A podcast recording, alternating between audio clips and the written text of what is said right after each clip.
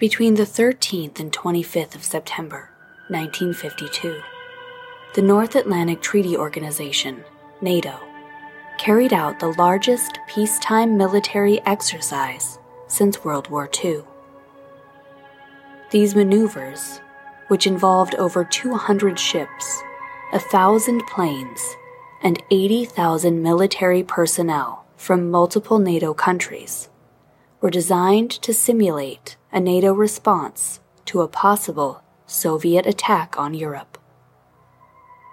During this large scale military exercise, several highly trained military officers on board various vessels witnessed unexplained lights and crafts in the sky as well as the ocean around them for a two week period of time. This is Fright Life, a paranormal podcast, and on this episode, we will discuss Operation Mainbrace and unidentified submerged objects.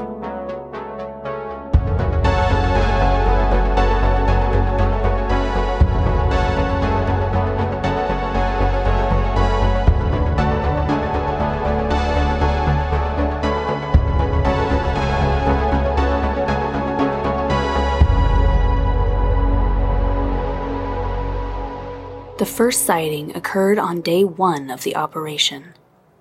A triangular craft was spotted moving at a projected 900 miles per hour. Lieutenant Commander Schmidt observed the unidentified craft emitting a blue light and flying by at an uncanny speed as he watched from his Danish destroyer. A few days later, Wallace Litwin an American news reporter on board the USS Franklin Delano Roosevelt noticed excitement on deck. Flight crew members were in an uproar as they pointed out a silver sphere which seemed to be following the fleet.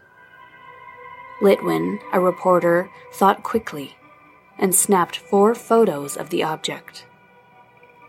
Though he was a skeptic and assumed the object was a weather balloon, he was later told by the ship's executive officer that no weather balloons were released that day. Another sighting occurred September 19th when British Meteor fighter jet was returning from Topcliffe Airfield following their exercise over the North Sea, and officers spotted a silvery object flying above the jet alongside its same trajectory. Some thought a piece had broken from the jet until the object stopped midair, rotated on its axis, and disappeared toward the horizon. Royal Air Force Flight Lieutenant John Kilburn reported I have never seen such a phenomenon before.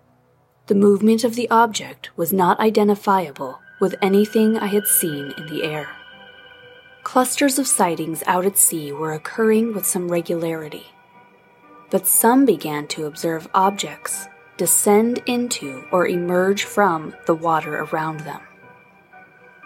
On October 24, 1966, near the area where Operation Mainbrace had been carried out over a decade earlier, sonar technicians on board a minesweeper vessel picked up a sonar hit.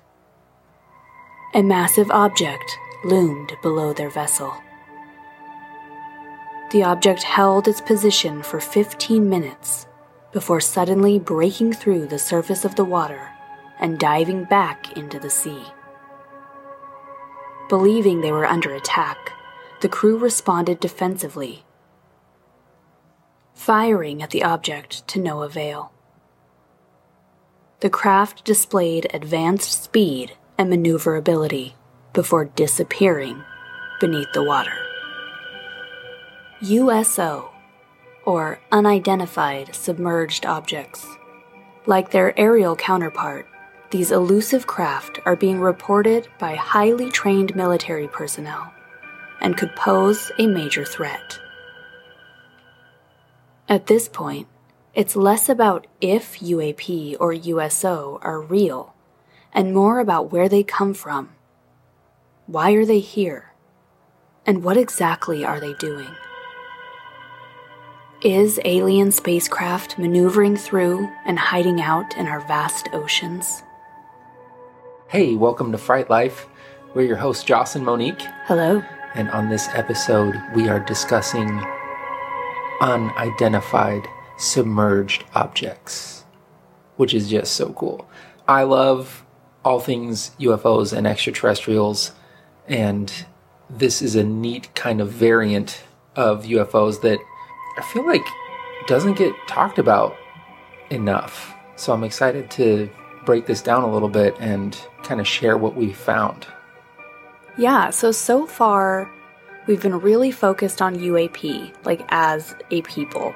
And right now it's being questioned and talked about in mainstream media, Yeah. which is fascinating and exciting. And now I don't know if USOs or unidentified submerged or submersive objects have been kind of left behind in the conversation or just categorized within the rest of it. Yeah. Because some of these that we're discussing and that I mentioned in the intro were sort of just in and around and in close proximity to naval operations, like mm-hmm. just above the water. Right. Some of them are aerial and then dive into the sea. Yeah. And so many sightings all over the world are like vibrating lights that then shoot up from the sea. Yeah. So really it's just do we categorize it separately or Or is it the same thing? right. Yeah. I remember hearing all kinds of stories about like campers and stuff seeing UAP coming up out of large bodies of water like lakes, mm-hmm. you know, while they're camping. And it always kind of sparks that question like, what are they doing down there? Like, what are they doing under the water? So Yeah. that's definitely something that we'll talk about later for sure. But um, yeah, you're right. It's never been like its own separate thing to consider. Right. And there are a lot of clusters of these sightings um, around the world, like I mentioned. But what got us, what led us to the operation um, or exercise main brace was we were originally looking into ghost rockets. Yeah.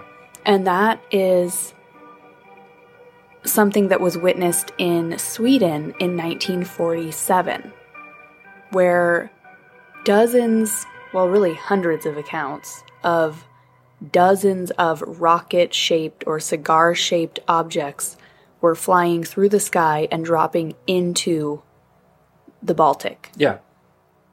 Now, these were called ghost rockets and and some say they were just a military exercise. Sure. But a lot of people observed that these seemed to be intelligently controlled. Yeah. That was a big thing. Uh, changing directions mid flight and also appearing to not have any sort of wings or like Right, they were appendages of any sort. they were missile shaped essentially. Yeah. And this was, you know, right after World War II. Some say that they resembled the Nazi V 1, V 2 rockets or missiles, which of course weren't necessarily things that would be flying like multiple at a time in tandem with one another and under intelligent control, Right. right? And then Yeah. they would have had some sort of impact. Well, the thing that's kind of interesting about that is that these were the very first early iterations of guided missiles. The Nazi V 1. Right, correct. Um, but when people talk about these ghost rockets, they're saying that they were performing like weird aerial maneuvers. Yeah, and sometimes in tandem, Yeah, and that they would go into the water and back out of the water. Right. And I don't think that was happening at the time. yeah. I don't, And then they were designed to what? Then have that impact that I mentioned. right, yeah, they they'd be guided to a target with the intention of destroying that target. Right. Right. And this wasn't happening Yeah. in Sweden. Right.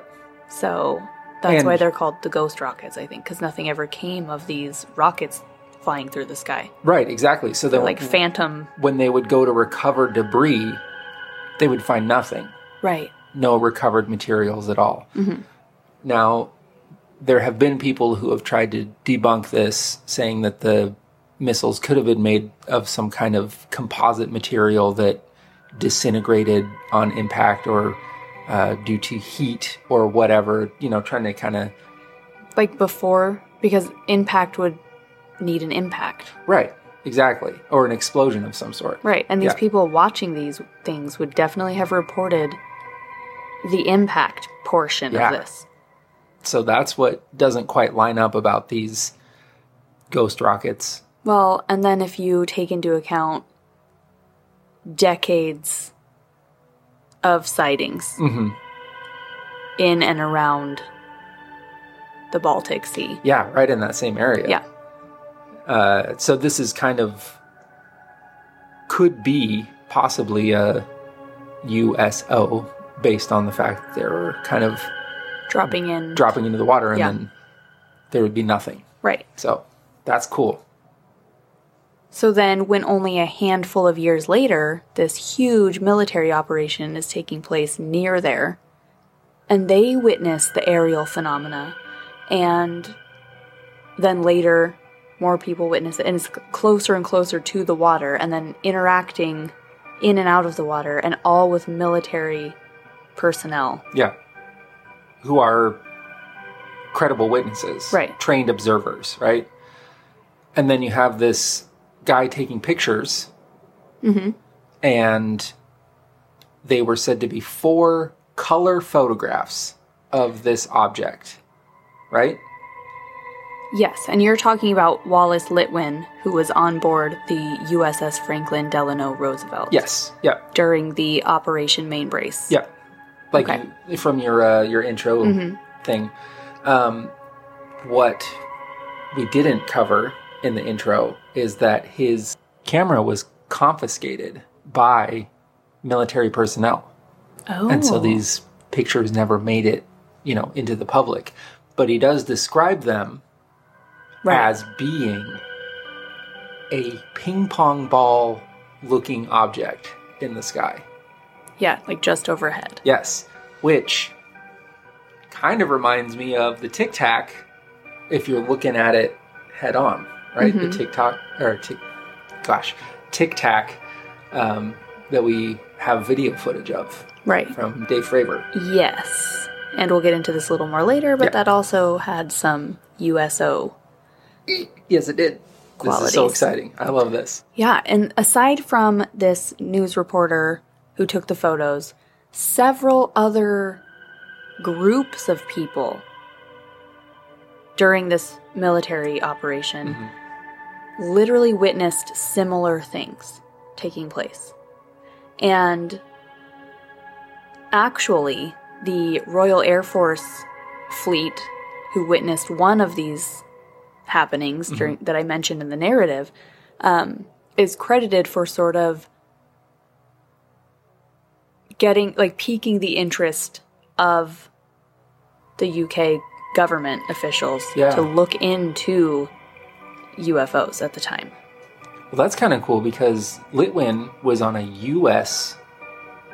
naval ship, and then there's also interaction from the Royal Air Force. Right. So there's multiple countries mm-hmm. witnessing this phenomenon, Right. which is awesome. That's even more, I don't know, corroboration, I guess. Right. But what we have found out through research and history is that uh, other countries are not as like Hush, hush. prohibitive Yeah. about their UFO experiences. Right. And a here's a little snippet.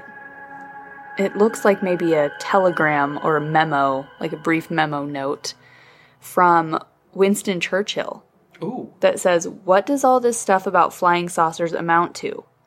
What can it mean? What is the truth? Let me have a report at your convenience." what is the truth indeed, Mr. Winston Churchill? Churchill. So the UAP, UFO, USO topic has been on the minds of everyone including Winston Churchill, Right. for so long. Yeah. So in this general area, we've got the Ghost Rockets, mm-hmm. 1946, and then the Operation Mainbrace, multiple sightings that are all called different things in September of 1952. Yep. And then in the same or nearby area in October of 1966, that's where the sonar technicians were on the minesweeper vessel and they caught an object coming up from the water. Yeah. Um, and a minesweeper vessel, just to be clear, is like that's a submarine, right? So it's like specifically positioned under the water. Oh, I have no idea. is Is it? yeah, I think so. uh, and sonar is specific detection. It's Equipment. radar, but for underwater. Right. Yeah. So these guys are looking for things under the water, and they fucking find something. Right.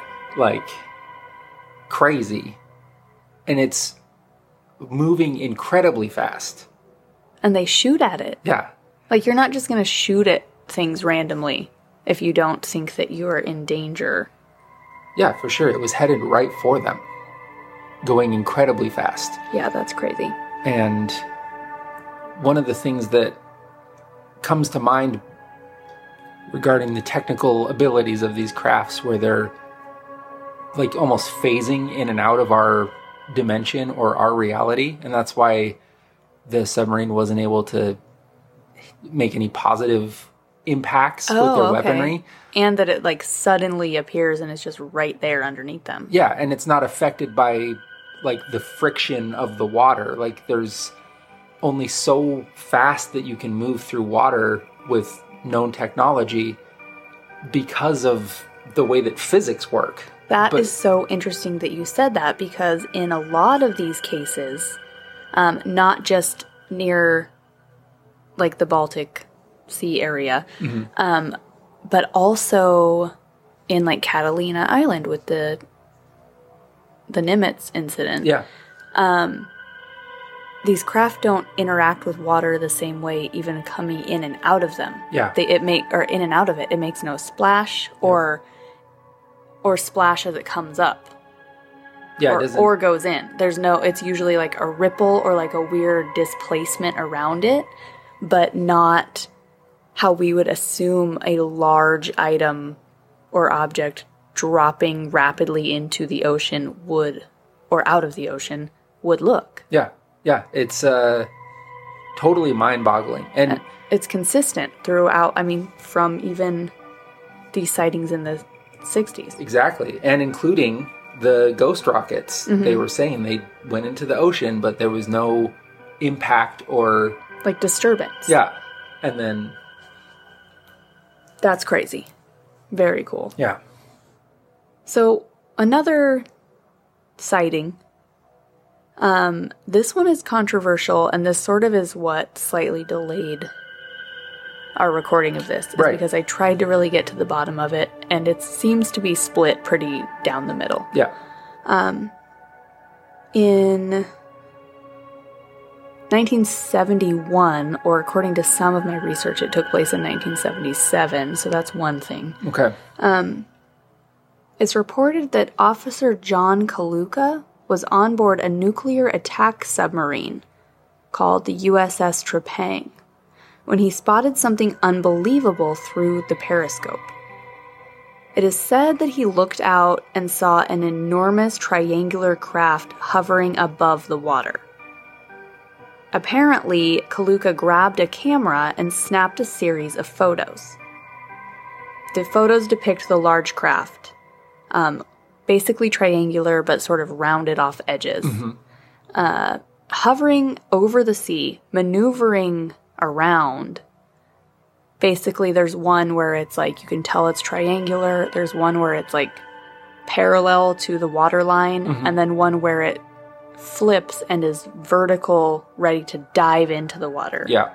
and he says he sees it, or the reports say he saw it dive into the water. The photos are insane. Yes. Some say they're faked. I instinctively feel like I'm in that camp. Yeah. Here's why. Can I tell you why? Yeah. Or do you want to No, go. dissect them further first? Okay. They're very clear. Mm-hmm. And I don't just mean like camera technology of the time. Yeah. I mean, if this thing is moving and maneuvering around and then diving like at crazy speeds and maneuverability, Yeah. It the photos would suggest that it hovered, slowly turned around and posed for the camera, slowly made itself vertical to dive in. There is no motion blur in these photos. That's yeah, that's true. They're very like still.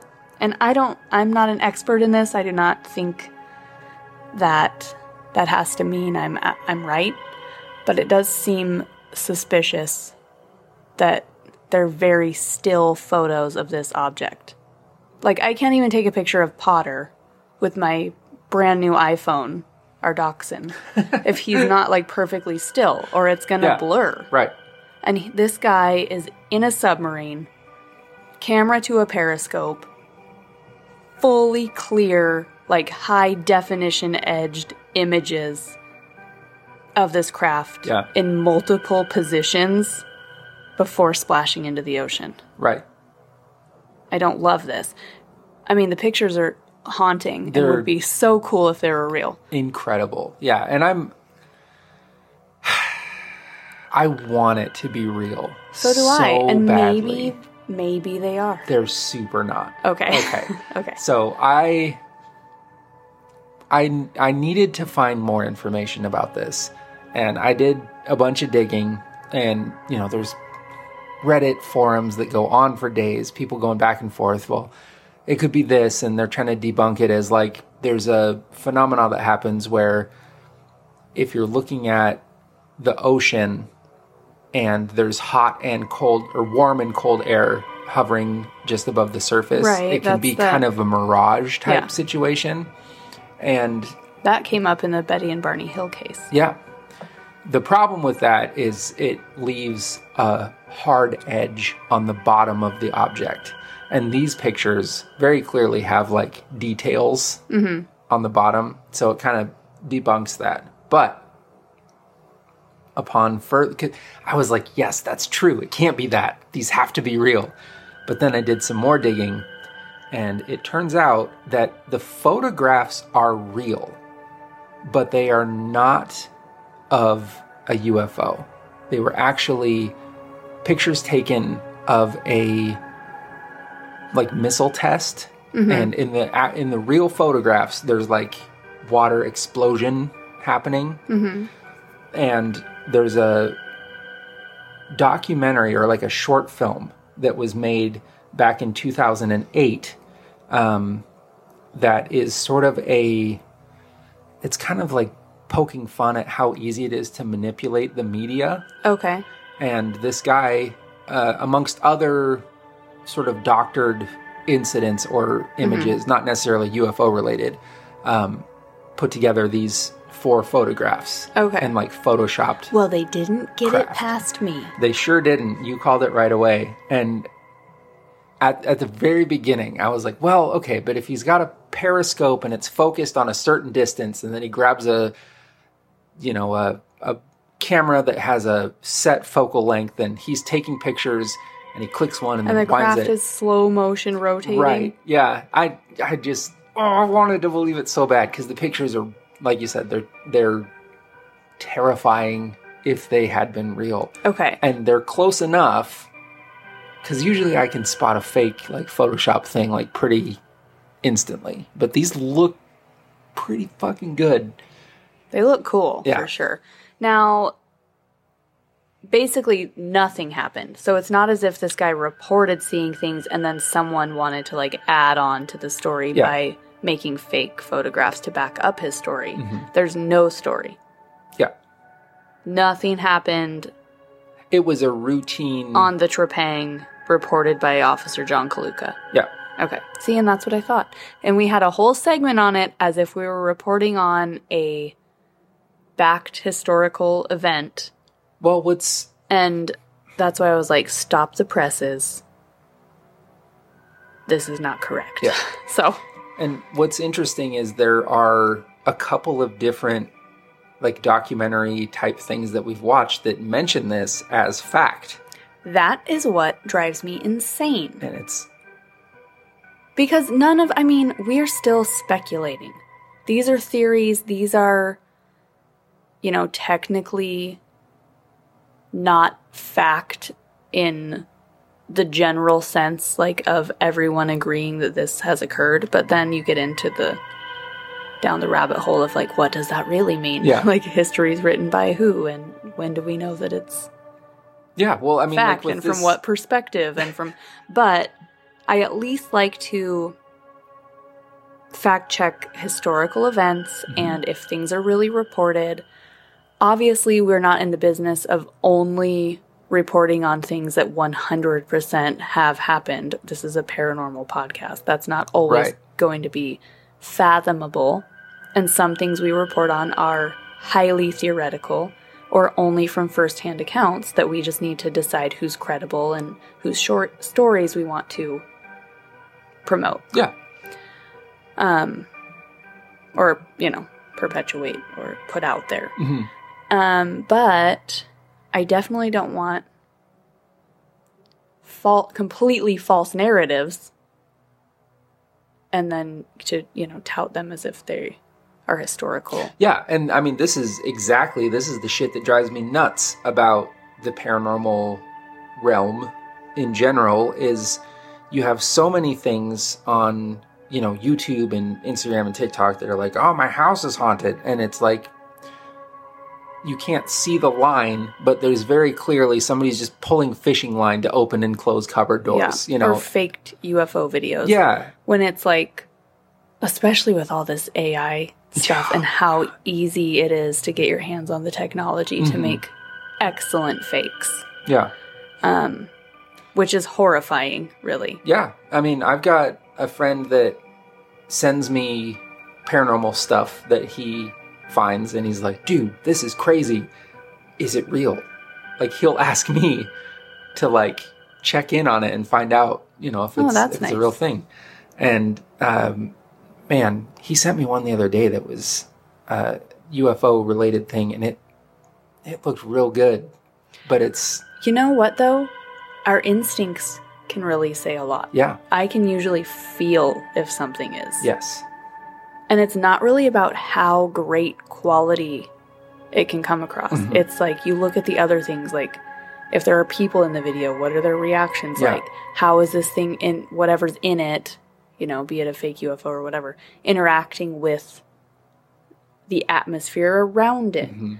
You know, a lot of different things. But that's not to say that because this story about the Trepang is fake that the rest of this just gets tossed out. Because that's another frustrating thing that happens.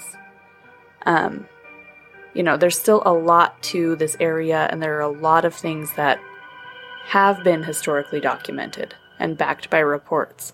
A lot of the reports are still classified but that also says something. Yeah, right? And here's another one. uh, another controversial topic okay, yeah. Let's in go. the Baltic. In 2011, Swedish sea explorers searching for shipwrecks, um, specifically a cargo of a lost cargo of champagne, Delicious. came across an object 200 feet in diameter, a rock like structure at the bottom of the sea, known as the Baltic Sea Anomaly. Um, this is another one I'm highly skeptical of, but it's interesting. And if you have not seen photos of this, I guess uh, they're not photos, but renderings, Yeah, okay, yeah. of this anomaly. It is a large structure that people, some people and ufologists think is like a vessel at the bottom of the sea. Mhm. It looks, the reason I'm skeptical of it is because it looks exactly like the fucking Millennium Falcon. Yeah, yeah. Like, exactly. yeah. And it's like, that's just too good. Can you imagine? It just, I can. the Millennium. Falcon is just exactly what UFOs, like, they're just a fleet of that type of ship out there. Yeah, but here's why this is so compelling. And it I love it because it's a in the ocean and I love the whole thing that it just gets repeated over and over again. It's like, well, we know less about the ocean than we do about the surface of Mars. You know, Yeah. it's like that's they all say that over and over again. Right. But it's true. It's true. Yeah. The o- I mean, you can't get down deep enough to and just get at this thing. It's not even all the depths necessarily. Yeah. Just, you know. Um, but yeah, this thing is down there looking like the Millennium Falcon had Yeah. just crashed into the sea. There's Right. even like markings that's what I was going to say. leading up to where it's resting Yeah, it's like it almost trench. looks like a, a debris field because Yeah. they're they have um, s- lidar Mm-hmm. renderings of this thing, and it picks up the the basic shape, and it picks up that there's like a groove in the ocean floor behind it, and then there's like Yeah, as if speckled it's like a- things. Like a skid marking from Yeah. a crash. And then it is just there, sort of hovering off the edge of this trench. Mm-hmm. and it's like perfectly round in the back and then the front has these two fork things that look like the millennium falcon but they're very precise like hard angles so right. they and don't there are seem carvings and etchings along it that Yeah. don't seem naturally Yeah. man made. But then there are astounding rock structures. sure Like it's not impossible for it to be a natural occurrence. yeah There are fabulous naturally occurring rock formations and things like that. Mm-hmm. And the issue is this thing looks to be made of rock, of stone. right So, how some ufologists who believe this to be a craft claim that maybe it was some sort of craft that was somehow biological and then petrified. yeah Like petrified trees are basically now stone, Yeah. right? Um, so that sort of thing. the other theory is like sea life attaching itself to it. Like if you look at a shipwreck So or that something makes that's more covered, sense, it's covered right. in like barnacles or whatever. Like it kind of gets absorbed, yeah, Yeah. into the ocean. Um, yeah, but that's a cool one. Um, we just And can't it's in get. that, that area, sorry. Yeah. It's in the Baltic near Sweden. Yep, fascinating. Yeah. Just can't get down there to actually like knock on it. You know, Right. find out what it's made of, if it resonates Is at all. anybody in here? Hello. Yeah. But it's so interesting, and that leads us to this sort of like, what is happening under there? If we're seeing all of these things in this concentrated area, I mentioned Catalina Island, which, you know, off the coast of San Diego area with the Nimitz. Um, because besides that encounter, there are a lot of reports of objects over and into the water Yeah. in that area.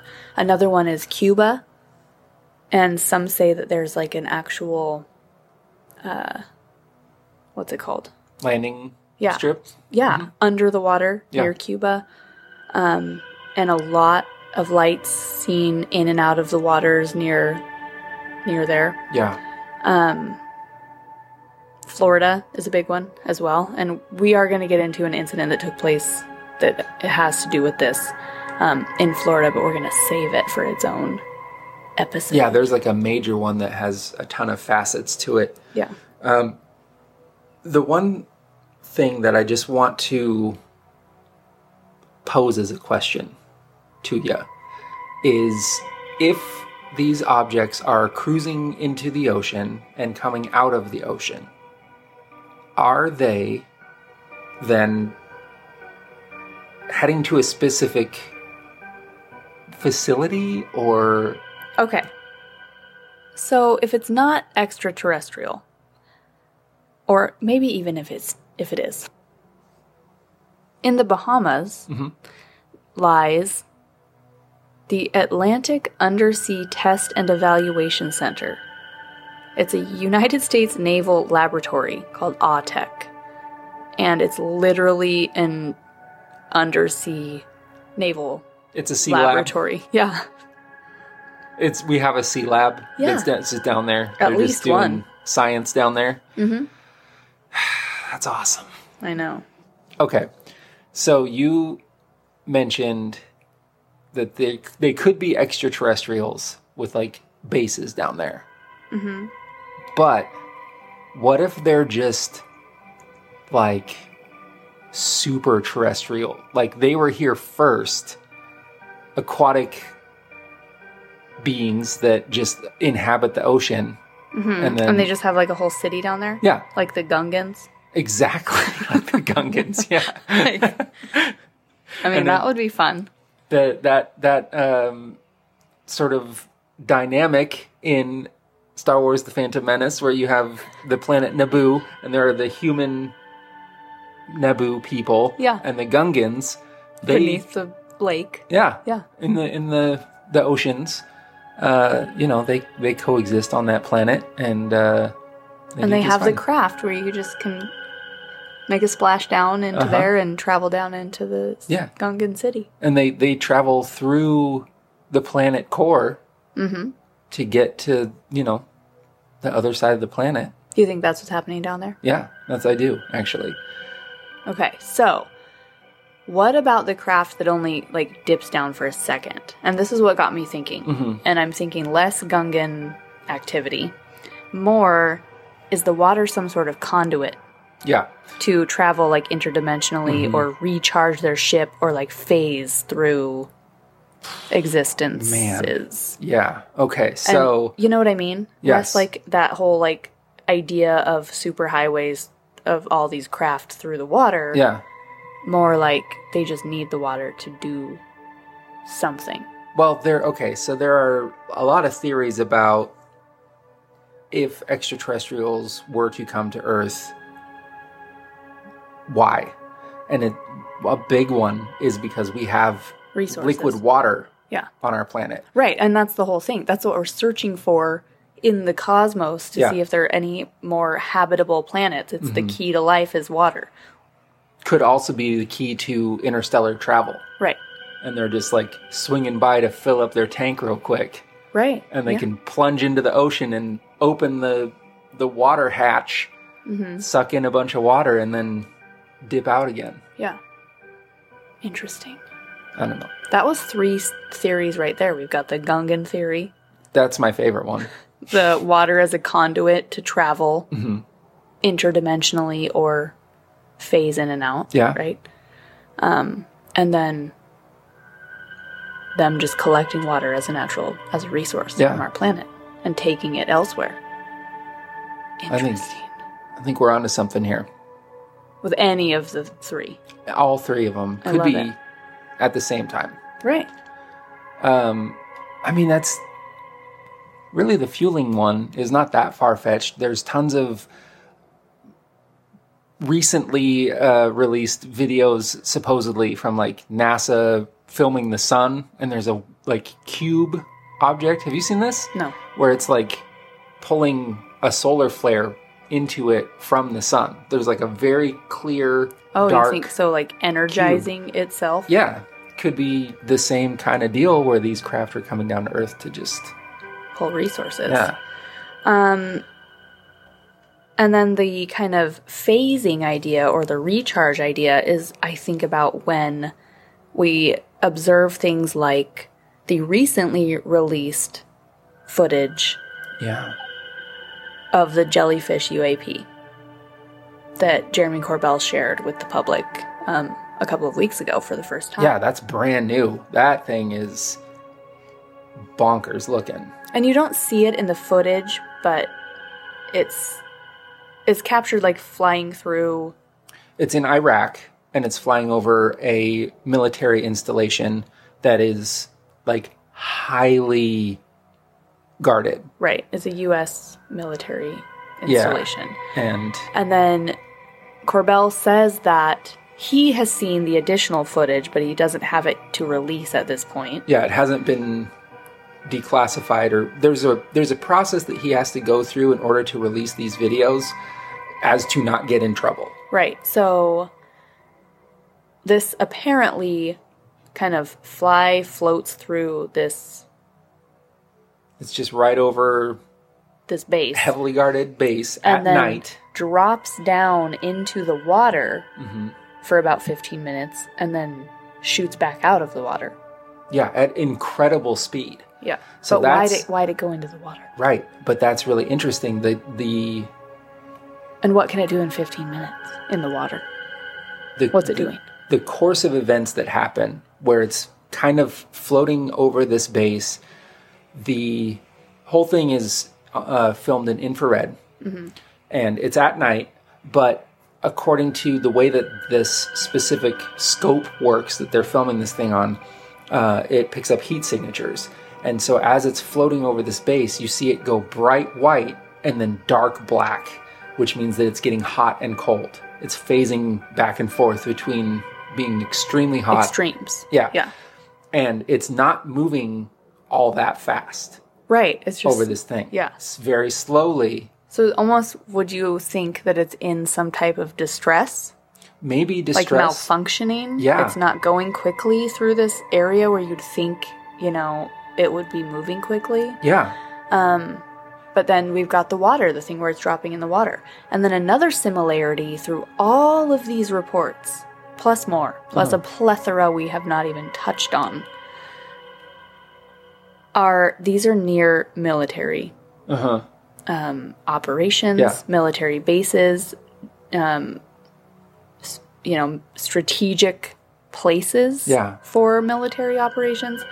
Um, so that's really interesting too. And we've talked about that before, where there have been a lot of reports of UAP sightings near nuclear sites and military bases. Yep. We haven't done a full deep dive into it, but it is very clear that that is sort of a regular thing. And so, with all of these reports we've talked about today, it's the same thing. Yeah. They all have very similar accounts and circumstances surrounding how they're they're witnessed. Well, and then looping back to the very first thing we talked about in this episode, sort of our main thing with the Operation Mainbrace, that was a huge military operation following only a few years after the ending of World War II. Yeah.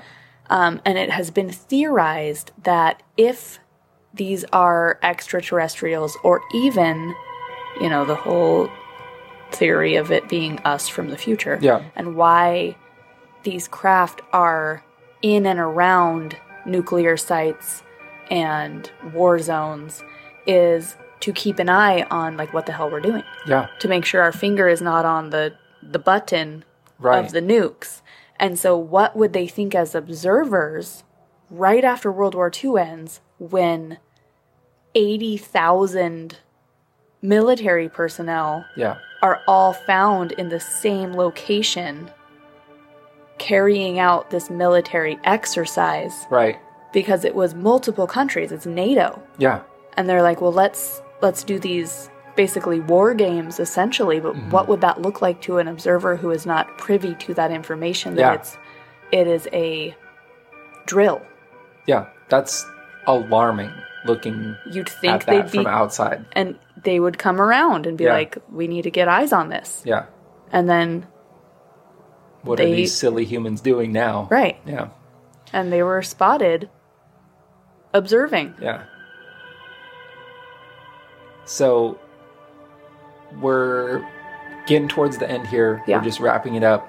But because it doesn't specifically fit with our next episode, I just want to drop it in that the USS Nimitz incident, Dave Fravor talks about, and he doesn't talk about it in every recount of the the incident happening, but he talks about a sort of cross-shaped object that is under the water, but like he could see it from his plane. So it was close enough to the surface. And was it vibrating? It was it was no, the the uh Tic Tac was like ping ponging over the top it? of it, back and forth. I thought that the water was also like and it was making the Vibrating. yeah, making the water all frothy. Right Okay, in that because that has been mentioned in multiple sightings in Florida and near Cuba as well, and that is one that we are going to dive into.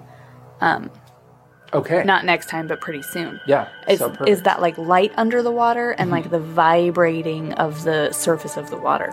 that's wild, really interesting. Very cool. Well, there's a lot going on here pretty soon. We are going to be um, speakers at the Oregon Ghost Conference here next month. Yes, Uh, we are heading out of town to check out a Josh Gates lecture here in a couple of weeks, and hopefully, we'll also check out uh, the Whaley House because we will be in San Diego, yeah, where a lot of these USO sightings have also happened. yeah, Maybe we'll get lucky, maybe finally. right? uh, if you are inclined to reach out to us or listen to past episodes or grab some merch, you can find us at frightlifeparanormal.com. Um, and there you'll find links to all of our social medias, past episodes. You can kind of see what we're up to. And um, You'll definitely want to check out our Valentine Day bundle we have going on right now. Um, get it ASAP so that we can send it out to you in time for Valentine's Day. It is Houdini themed. Um, like you've got my heart on lock is the sort of thing. You'll get Yeah. a Valentine card specially designed by Joss Rose of Fright Life. Um, a cute little pink uh, handcuff keychain and a Houdini t shirt that has the special code that Houdini gave his wife Bess um, and said he would repeat that in a seance uh, from beyond the grave if he could indeed communicate after death. Yeah. So we thought that was a really cool idea for Valentine's Day. Um, get that from our website uh, or our links on Instagram. And we hope you've had a frightful time with us here at Fright Life, a paranormal podcast. thanks so much for listening, you guys. We'll see you next time.